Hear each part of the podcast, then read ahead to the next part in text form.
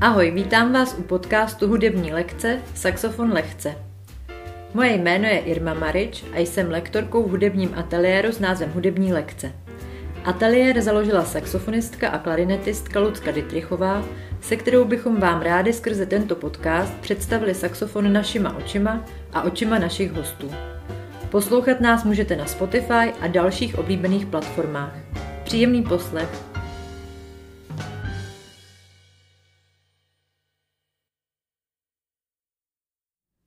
Ahoj všichni. Ahoj. Nevím, jestli jste to poznali, ale dneska vás od mikrofonu nezdraví Irma a Lucka, ale Irma a Diana. Diano určitě znáte, kdo chodí do hudebních lekcí, tak je to jedna z našich lektorek. A kdo nechodí a třeba jenom poslouchá naše podcasty, tak už ji tady taky mohl slyšet. Měli jsme ji tady na představení, kdy mluvila o sobě, o svém životě, o své kariéře a pak taky hrála a ukazovala nám, jak se rozehrává. No a dneska je tu Diana kvůli tomu, že si za svoji eh, praxi lektorskou nastřádala takový seznam mýtů, jsme si to nazvali, eh, což jsou takové eh, vychytávky, se kterými studenti chodí na lekce a považují ty vychytávky za skvělé ale my si o nich uh, občas myslíme, že to jsou spíš takové uh, odbočky, které třeba zbytečně zdržují od toho, aby se skladbu, etídu, cokoliv naučili vlastně rychle, efektivně a správně. Přesně tak, úplně skvěle si to popsala. Takhle jsem si začala sbírat ty vychytávky, které se vlastně opakovaly, se kterými eh, chodili studenti na moje lekce častěji. A vždycky vlastně s tím, že je to jako super nápad, který třeba jim někdo doporučil nebo na který přišli sami a já jsem si říkala vždycky, no ale já už vlastně vidím ještě o ten krůček dál, k čemu mm-hmm. to povede a že vlastně nás to akorát zdrží a budeme se muset potom vrátit znova na ten začátek a začít to bez té vychytávky právě. Mm-hmm. Takže bychom na to takhle rádi upozornili. Třeba jsem mnozí z posluchačů i stotožní s některou z těch eh, vychytávek, že zrovna třeba jí teď zkoušejí a tak nebudeme úplně odrazovat, ale možná pootevřeme ten pohled na to, přesně. co bude dál. Pak. Jo, přesně, abyste se nad tím zkusili zamyslet, jestli vám to vlastně víc dává nebo bere. Mm-hmm. Tak uvidíte sami. Tak můžeme začít. Eh, co tam máš jako první mýtus? Mýtus číslo jedna, mám hraní přímo z videa na YouTube podle takové té barevné notičky, která se tam zabarví červeně obvykle vždycky v ten čas, kdy je potřeba zahrát tu danou notu. Čili vlastně ta notička ukazuje rytmus.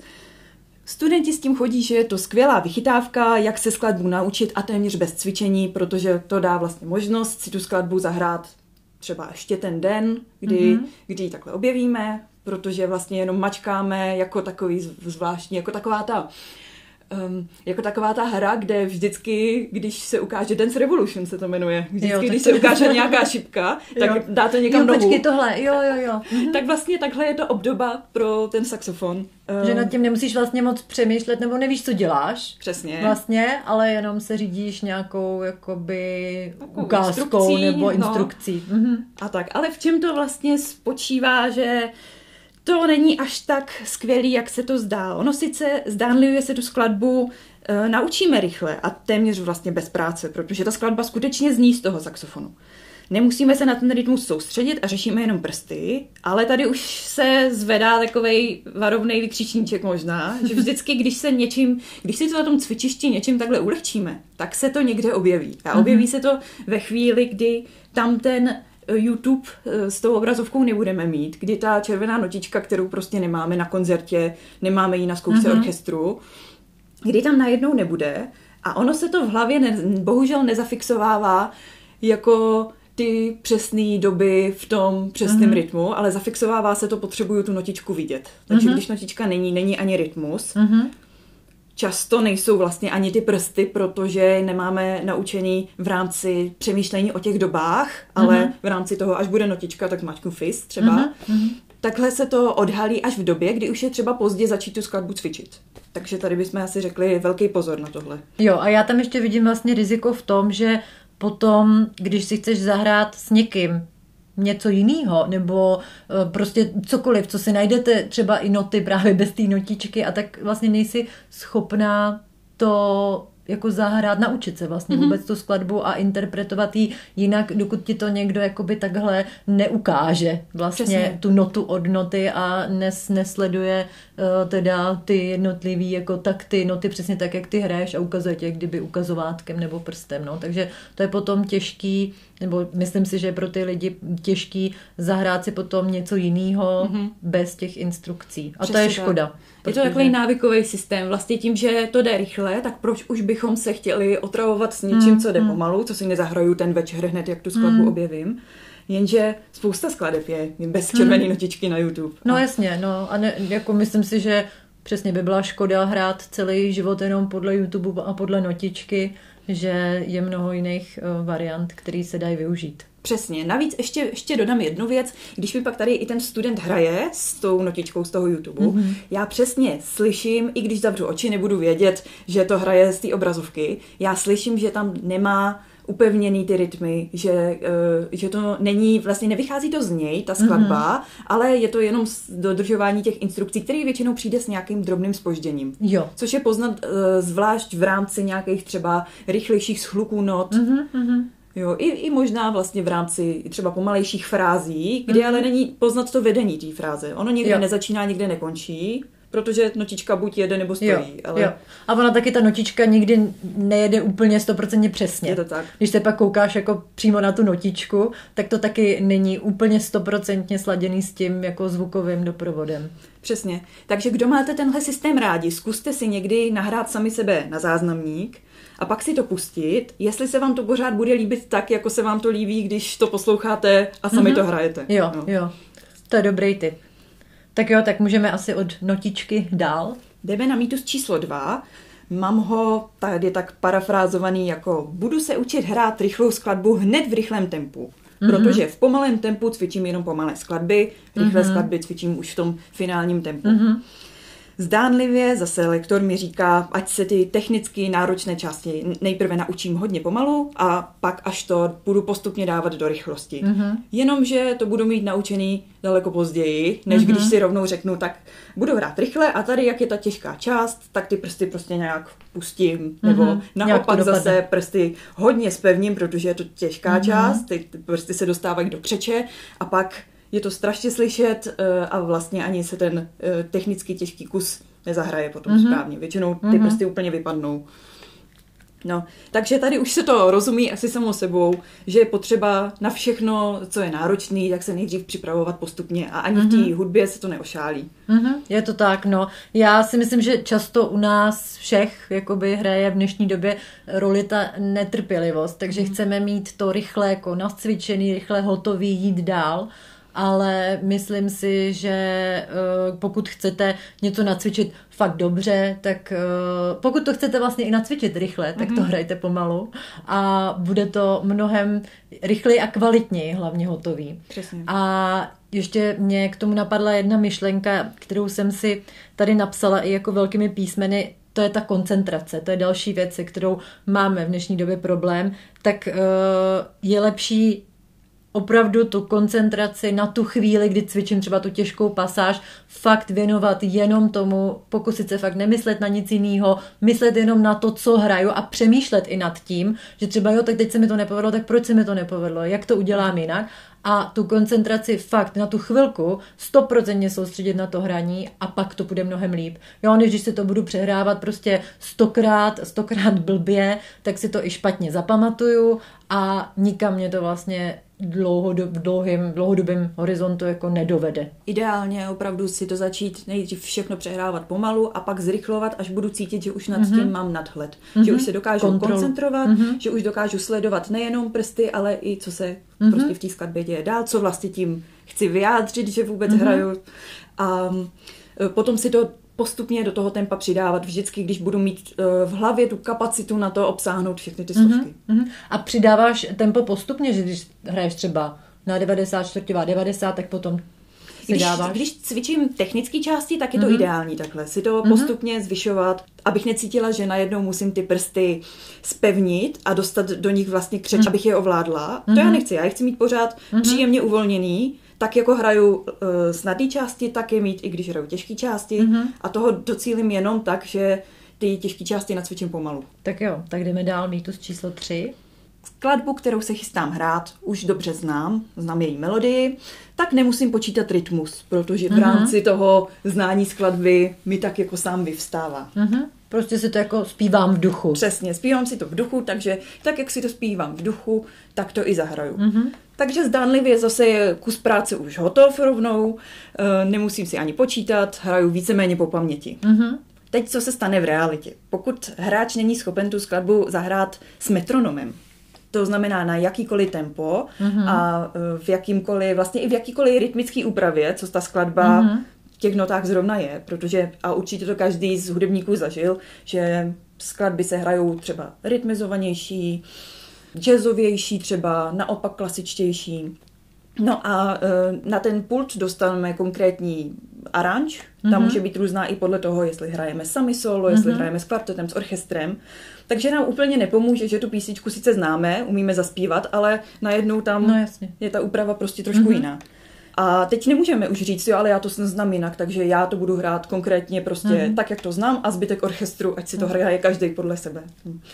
Takže vlastně to ničemu nepomůže, že skladbu známe, protože si musíme vždycky, a tím spíš, že nás to tady svádí, že to známe, tak si musíme vždycky zkontrolovat, jestli máme skutečně tu představu stejnou, jako je v těch mm-hmm. notách a e, zjistit, jestli to dokážeme taky tak zahrát si s metronomem. Já jsem si tady ještě k tomu jenom napsala, že k čemu to zase může svádět, přesně jak říkáš, hraju si to podle sebe, tak jak to znám já, ale vlastně vůbec nereaguju na ty spoluhráče. Mm. To je teda v případě, když nehraju solo, ale když hraju s někým, tak si jedu jako to svoje a nereaguju na ty lidi kolem, to prostě nejde. Mm-hmm. Takhle jako nejde hrát v nějakém uskupení. Takže tohle riziko tam taky vidím. A jak si říkala, nejlepší prostě zkontrolovat si tu představu, jestli já teda ji mám stejnou jako ti spoluhráči, jak, co máme v notách a jak to chceme hrát. Samozřejmě jako můžete si to upravit třeba trochu, že jo, a říct si, jo, tak tady to budeme hrát víc jazzově nebo zase nějak jinak, ale musí o tom všichni vědět a musíte se na tom domluvit v tom souboru třeba. Přesně. Být vlastně schopen zahrát to, jak je to v těch notách mm-hmm. a pak vědět, jak se ta moje verze odlišuje. Mm-hmm. Ale mm-hmm. vždycky umět i ten základ. Tak další mýtus je, nejlépe se novou skladbu naučím tak, že si ji nejdřív nechám nahrát od svého lektora, případně od nějakého jiného muzikanta a budu se to pak učit podle nahrávky. Mm-hmm. Tak, zase se dostáváme do takové vlastně podobné sféry, jako už jsme se o tom povídali. Mm-hmm. Zase je tam nějaký zrychlení na začátku, který se potom vymstí později.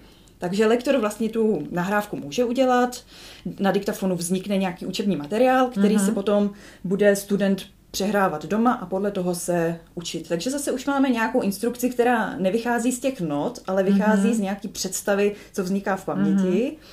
A ty noty tam teda zůstávají ledem, to znamená, že i vlastně nějaký, nějaká představa toho rytmu, těch frází, není ta z toho studenta vycházející, ale už z toho, co reprodukuje po, ně, po nějakým lektorovi. Což se za prvý hrozně vlastně ochuzuje ten student o to si moc tu skladbu sám osahat, mm-hmm. sám si přijít na to, jak jemu připadá, jak on by ji chtěl interpretovat.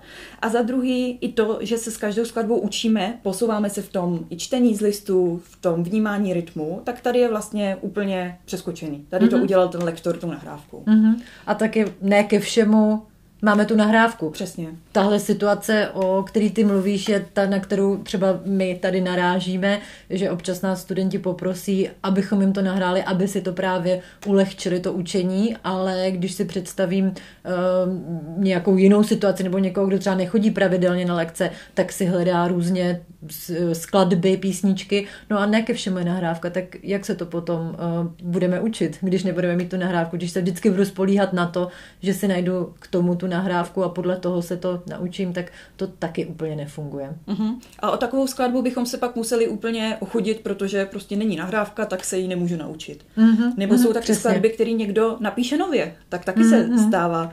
Někdo přijde, na, napsal jsem, nebo vymyslel jsem tady solo pro tebe, Uh-huh. A musím a se teď? zase na, uh-huh. naučit prostě ho převést z toho papíru Jo, jo, jo. reality. Ještě mě k tomu napadla jedna věc. Eh, my jsme to řešili s Ludskou, myslím, že to bylo v minulém podcastu o muzikálnosti, eh, tak tam Lucka vlastně doporučovala najít si nahrávku té skladby, kterou hraju, ale v originále.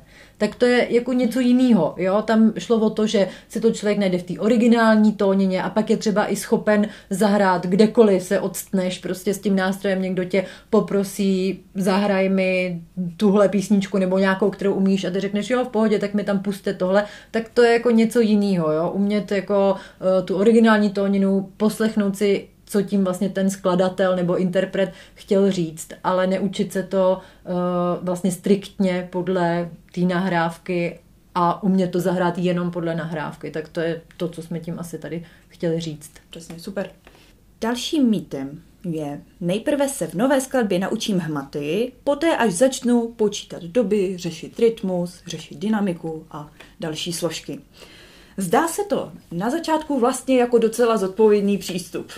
Můžeme mm-hmm. si představit, že se teda budeme nejprve pracovat na jedné složce, pak přidáme další mm-hmm. a mhm. další, že to bude takový pyramidový systém, jenomže takhle to v hudbě bohužel nefunguje. Mm-hmm. Tak kapacita e, při čtení not tak musí se rozdělit i na ty ostatní části, aby rovnou od začátku toho studia té skladby vznikala ta představa toho, co hraju, proč to hraju, jakou to má funkci v té skladbě. Proto vlastně, když eh, se nějakou část skladby naučíme jenom uh, pomocí hmatů, ale ten rytmus tam necháváme tak jako plavat, tak je mm-hmm. velká šance, že ten rytmus už pak nikdy nebude správně. Mm-hmm. Protože už tím, že si přehráváme skladbu v nějakém vlastním rytmu, nikdy to není bez rytmu. Vždycky, vždycky mm-hmm. se ty naše eh, hmaty mění v nějakým mm-hmm. návaznosti na sebe a vždycky si už tam nějaký rytmus projektujeme je velká šance, že se netrefíme přesně, zvlášť pokud skladbu neznáme. Mm-hmm. A pak už máme nějakou představu o tom, která vychází teda mm-hmm. z nás, z nás, z naší prostě myšlenky. Jo, protože je těžký se to přeučit vlastně potom. Právě. Když se to naučíš jakoby v tom jiném rytmu, nechci říkat úplně špatným, ale v tom tvým, který jsi vymyslela, že jo. Pak se to máš přeučit na to, jak to napsal skladatel, tak to je těžký podle mě. Přeučování je strašná věc a vlastně to, co my se tady i tím podcastem snažíme říct je, dát nějaký rady, jak se tomu přeučování vyhnout. Protože mm-hmm. bojovat s tím, že to tělo a i ta hlava si už na něco navykla, mm-hmm. tak je vždycky strašně složitý, než rovnou se to jo. naučit prostě jo. správně. No a tady vlastně ještě jsem si k tomu napsala, když teda máte pocit, že je toho na vás hodně, nezvládáte hmaty a rytmus a nevím, co ještě všechno mm-hmm. k mhm. tomu, tak zpomalte. Přesně. Začít cvičit tou skladbu pomalu, koncentrovaně, s tou mm-hmm. hlavou tam, s tou představou toho, co teda teď za ten úsek vlastně cvičím. A když je toho moc vždycky, a je toho jasně, že je toho moc, pro každého, mm-hmm. když trénuje novou skladbu, tak je toho moc, aby vnímal všechno dohromady. Jo. Ale zpomalím prostě. Jo. A na to jsou i různý takový ty gify a memečka, to jsi určitě viděla, že máš prostě na začátku pocit, že ti z toho praskne hlava z té skladby a potom, jak začínáš rozumět té skladbě líp a líp, tak ti to začne dávat smysl, všechno to do sebe zapadne a pak to jde zahrát úplně v pohodě. Ale musím zpomalit, nemůžu po sobě chtít hnedka všechno umět mm-hmm. na mhm. poprvé. Je tam ta práce, která musí být odpracovaná na tom začátku. Tak jo, jdeme dál na mýtus číslo 6, ten se mi líbí moc. Ten je velice aktuální, protože čím dál tím víc eh, studentů nebo i profesionálních muzikantů mm-hmm. hraje pomocí ne papírových not, ale pomocí nějaké obrazovky, většího či menšího tabletu, někdo mm-hmm. většího či menšího mobilu, notebooku. No a pak se můžeme doslechnout, že tisknout noty na papír je už dneska úplně zbytečné. Mm-hmm. Že se ty lidi říkají, no mám to všechno na jednom místě, že jo, zalistuju si v tom tabletu, nepotřebuju nikde mít nějaký složky zbytečný a tak. No ale co se děje v reálu? V reálu to pořád má smysl, aby si každý muzikant tu svoji skladbu mohl osahat. Já třeba osobně si absolutně nedokážu představit, že bych si nezapisovala do not. Takže pro mě uh, netisknout si noty, jako vím, že to možná je takový old school, nebo může to působit tak jako divně, když si někdo tiskne všechno, ale nedokážu si představit, že bych nepsala do těch not. Takže to je pro mě zásadní. To je pro mě taky zásadní. A myslím si, že i přesto, že by určitě někdo namítl, ale v eh, mém programu, Jasně. v mý čtečce se to taky dá. Mm-hmm. Ale není to stejný. Není, není. To, není to stejný, jako když si člověk do těch papírových not přidá něco, co už nejde vymazat nebo jde vymazat velice těžko. Mm-hmm. Když si někam udělám nádech, musím mm-hmm. o tom mhm. přemýšlet hodně, jestli ten jo. nádech teď chci tady, protože jo. pak to vygumuju, ale ono se to trošku rozpije. Není to tak, není to jenom jako dát Z. Jo, a já myslím, že funguje i ta vazba, že to napíšeš tou rukou. Taky myslím. Že to prostě fakt funguje a člověk si to líp uvědomí a pak i zapamatuje. A občas jsem slyšela právě, jak jsem říkala, že ty lidi teda mají složky nebo mají to v tom tabletu, je to jednodušší a tak, uh, jako udělejte si složku z těch papírových mm. not. Já to tak taky třeba mám, že mám nějakou třeba sbírku, taky mám prostě v tom jednom šanonu a v druhém mám zase něco dalšího a tak, no jako taky to jde, jasně zabírá to místo a, a tak, ale um, myslím si, že to není něco jako nepřekonatelného a pořád ta, ty pozitiva toho vepisování do těch not a těch papírových not z, jako z mýho pohledu převažují. Ona je to vlastně i učební technika si věci psát vlastní rukou mm-hmm. a nefunguje to stejně jako na tom počítači. Mm-hmm. Funguje to propojení, funguje líp a i to, když si do těch not vepisujeme a máme tam ty vlastní poznámky, vlastnoruční, tak se to prostě líp zpracovává mm-hmm. tomu mozku. A pak i na koncertech je lepší hrát teda. To je další věc. No, no, no. To je další věc. Eh, někdy tak hrajou profesionální klavíristi už, že mají často ty noty tak rozsáhlý, že si vlastně potřebují otáčet a na to existují i mhm. speciální mm-hmm. aplikace, které třeba fungují tak, že když klavírista nějakým způsobem mrkne mm-hmm. nebo udělá nějaký gesto hlavou, mm-hmm. tak se ta stránka otočí. Mm-hmm. Tam to dává smysl v případech, kdy uh, reálně tam s ním nikdo stát nemůže otáčet mm-hmm. nebo je to mhm. hodně složitý. Dechaři málo kdy mají uh, tolik stránek, aby se jim to buď nevešlo na stojánek tak, mm-hmm. že to budou moc otočit v nějaký příhodný chvíli v mezihře. A to mm-hmm. zase dechaři mývají často. Tam někde jsou mezihry, jo. někde hraje sám, sám klavír nebo tak. Jo. jo. A ten stres, že by se mi vybil tablet. To taky to další je věc. jako pro mě taky docela, docela uh, velký argument. A i ta radost z toho, že si dám na stojánek ty noty, které potřebuju dneska přehrát, mm-hmm. nacvičit, věnovat se jim. A pak si třeba dávám na druhou stranu, odkládám každou mm-hmm. z těch stránek, něco, k čemu se chci vrátit, dám zase zpátky. Mm. Jo, my jsme asi takový ty typy na to odškrtávání úkolů. Jo, jo, jo, asi jo. Odškrtáváme papírový diáře a tak. No jo, no. Berte to, tady to berte jako náš pohled, Přesně. čem nám to pořád dává smysl si ty noty tisknout a nosit sebou. Jo. Tak jdeme na mýtus číslo 7. Mýtus číslo 7 je nepotřebuji umět hrát z paměti. Úplně stačí hrát jen z not, a nebo naopak. Mm-hmm. To mhm. znamená vybrat si jenom jednu tu cestu, mm-hmm. buď uh, neumět číst z not a hrát jenom posluchu, hrát mm-hmm. jenom podle uh, vlastní představy mm-hmm. a naopak neumět nikdy hrát z paměti. Co se zdánlivě na tom zdá jako plus? Um, zdá se, že nemá smysl učit se hrát například z paměti, když vždycky ty noty můžu sebou mít, jak jsme teď právě obhajovali mm-hmm. i v předchozím mýtu. A nebo naopak, všechno si dokážu zahrát bez not, tak proč bych se noty učil? Proč mm-hmm. bych s tím zase ztrácel čas?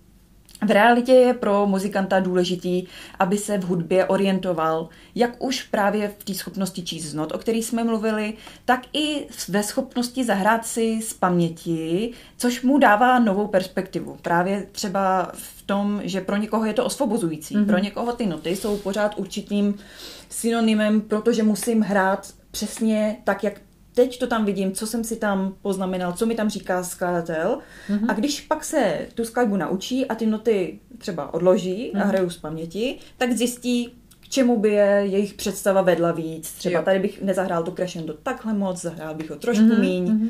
Zůstávají tam ty principy, co se naučili, mm-hmm. ale pak si můžou říct... Uvolní se víc si. ten člověk, ano. vlastně. Jasně, že se může soustředit víc na tu interpretaci a dát tam víc ze sebe, asi. Přesně. A taky vidím výhodu tom uh, hrát z paměti nebo umět alespoň něco zahrát z paměti, že zahraješ kdekoliv. Že vlastně máš ten nástroj někde s nějakou partou nebo kamarády potkáš něco, nějaká oslava a jsi schopná vlastně zahrát skladbu jen tak z ničeho. Mm-hmm. Nepotřebuješ noty, nepotřebuješ k tomu žádný jako složitosti stojánky, další. Stojánky, světlo. Přesně. Jak často se stává, že vlastně nevidíme na noty. Přesně. Tak jo, takže mýtus číslo 8. Baví mě jeden konkrétní žánr, takže se budu učit hrát jen na skladbách tohoto žánru. To se stává poměrně často, třeba na lekcích, že přijde někdo a řekne, tak mým snem je hrát a teď si doplňte žánr mm-hmm. funk, mým snem je hrát rock Jasně. a tak. A vlastně zbytek celého možného repertoáru mm-hmm. saxofonového mě tak moc nezajímá, moc ho neznám, takže bych se chtěl věnovat jenom tomu svýmu. Nebo mm-hmm. Tak hodně velký specifikum je, chtěl bych jako improvizovat, mm-hmm. takže nepotřebuju se učit hrát nějaký etídy, to mm-hmm. mě nebaví. K ovládnutí nástroje, tak jak to vidíme my z našeho pohledu, je a porozumění tomu jeho fungování vlastně, je zapotřebí věnovat se velkému množství té hudební literatury. Ideálně s co nejširším záběrem, protože ten saxofon má možnost se v různých různých žánrech různě ukázat, mm-hmm. v různých žánrech eh, bude něco fungovat hůř třeba, protože bude složitější hrát třeba pianissimo ve, v klasické hudbě, mm-hmm. než třeba v nějakém rock and rollu nám mm-hmm. bude stačit ubrat hlasitosti daleko míň a už to bude třeba velký rozdíl. Mm-hmm. A tak, takže si máme takhle možnost těmi různými žánry projít i celým tím saxofonovým spektrem. Spektrem. no a pro mě to je taková věc, že vlastně otevíráte si dveře a nevíte ani kam a to je na tomto hezký, že můžete objevit něco, co jste ani netušili, že by vás mohlo natchnout jako žánr. Být otevřený jiným věcem je z mýho pohledu super, protože já sama třeba nevím, že rok se mi může líbit. Jo, Přesně. tak zkusím, líbí, nelíbí, jdu od toho dál a zkusím zase něco jiného.